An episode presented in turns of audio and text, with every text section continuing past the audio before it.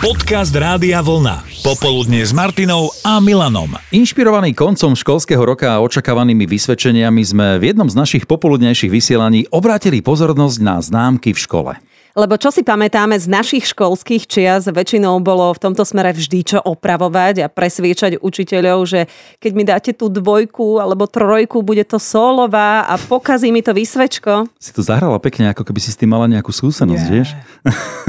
no na niektorých učiteľov to zaberalo a dali sa obmekčiť, iní ani počuť, bolo im to jedno. A niekedy to bolo aj o tom, že čo ste na nich vymysleli, aby vám tú známku zlepšili. No a na úvod sa o slovo prihlásila naša poslucháčka Katka. Moja vlastnosť je taká neodbytnosť.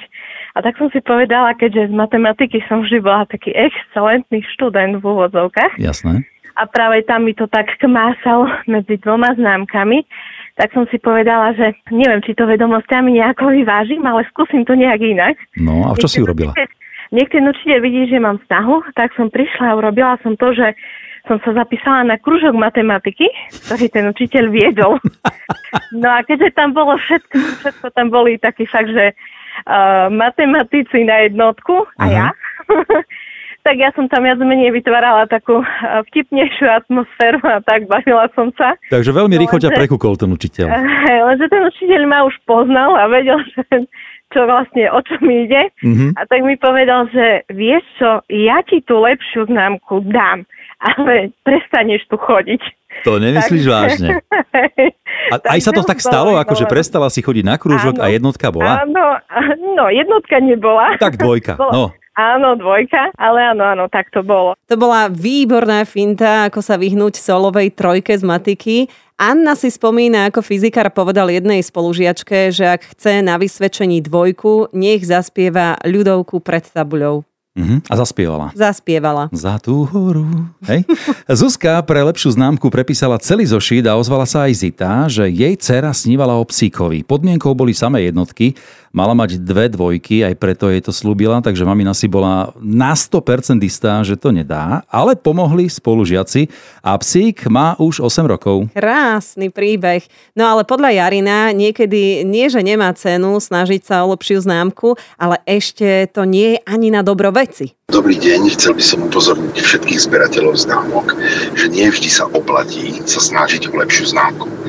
Pretože z vlastnej skúsenosti viem, že som si chcel opraviť zemepis z dvojky na jednotku.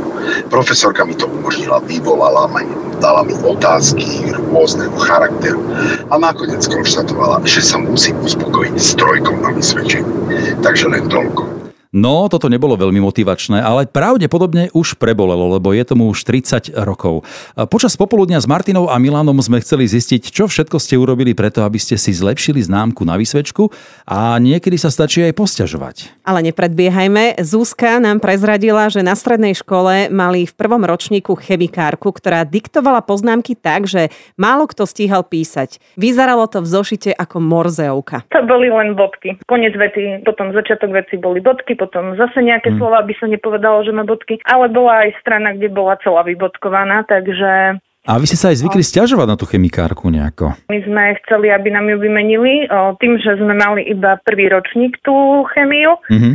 Takže my sme to pretrpeli a potom, keď sme sa už išli stiažovať, lebo najprv sa stiažovala ona, s tým, že ju nerešpektujeme a keď potom spolužačka sa nahnevala a ukázala ten zošit, že ako diktuje poznámky. No že vôbec nestíha, hej, jasné.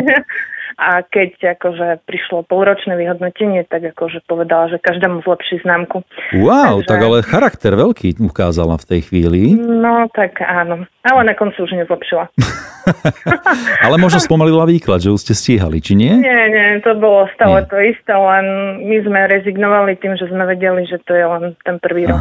Mirka sa nám ozvala, že ako jej pomohli letáky na strednej, na hodine potraviny a výživa, nalepila plný zošit s obsahom učiva, mliečne výrobky, salámy, zelenina, všetko z rozstrihaných letákov, čo boli pri schránkach a hneď bola z dvojky jednotka. Tak dobrý nápad. Ľudská naopak pre lepšiu známku neurobila vôbec nič. Lenivosť povedala, že dajte mi radšej tú horšiu, ale stalo sa, že učiteľka povedala, dám ti lepšiu, lebo viem, že to vieš, len si lenivá. Respektíve nie, že si lenivá, ale len si už na konci roka unavená a baterky vybité. A raz tak ju aj spolužiaka po týchto slovách zavolala do kabinetu.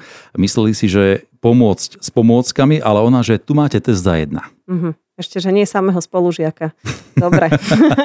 tak to našťastie obidvaja dobre obišli. E, to v prípade poslucháča Martina povedať nemôžeme. Som bol druhák na základnej škole a pani učiteľka, respektíve ešte vtedy súdružka učiteľka ma poslala pre klasifikačný a tak, tak vo mne nejako zohralo, že že by som si to mohol aj opraviť. No, vieš sama predstaviť, že keď druhák opravuje v klasifikačnom hárku a prepisuje po učiteľke známky, že ako to asi vyzeralo. No, ako to dopadlo? Podarilo sa ti teda prepísať tie, čo, trojky na dvojky, jednotky, alebo ako? Uh, áno, trojky uh-huh. na jednotky som prepisoval a nikdy nezabudnem, prišla kamarátová mamina, zakopala u nás uh, doma na byte a vravela mojej mame, že či vlastne vie, že čo sme urobili aj s jej synom. Bol som tak mierne pokarhaný. Ja som myslela, že nejaký vylágoš po zadku.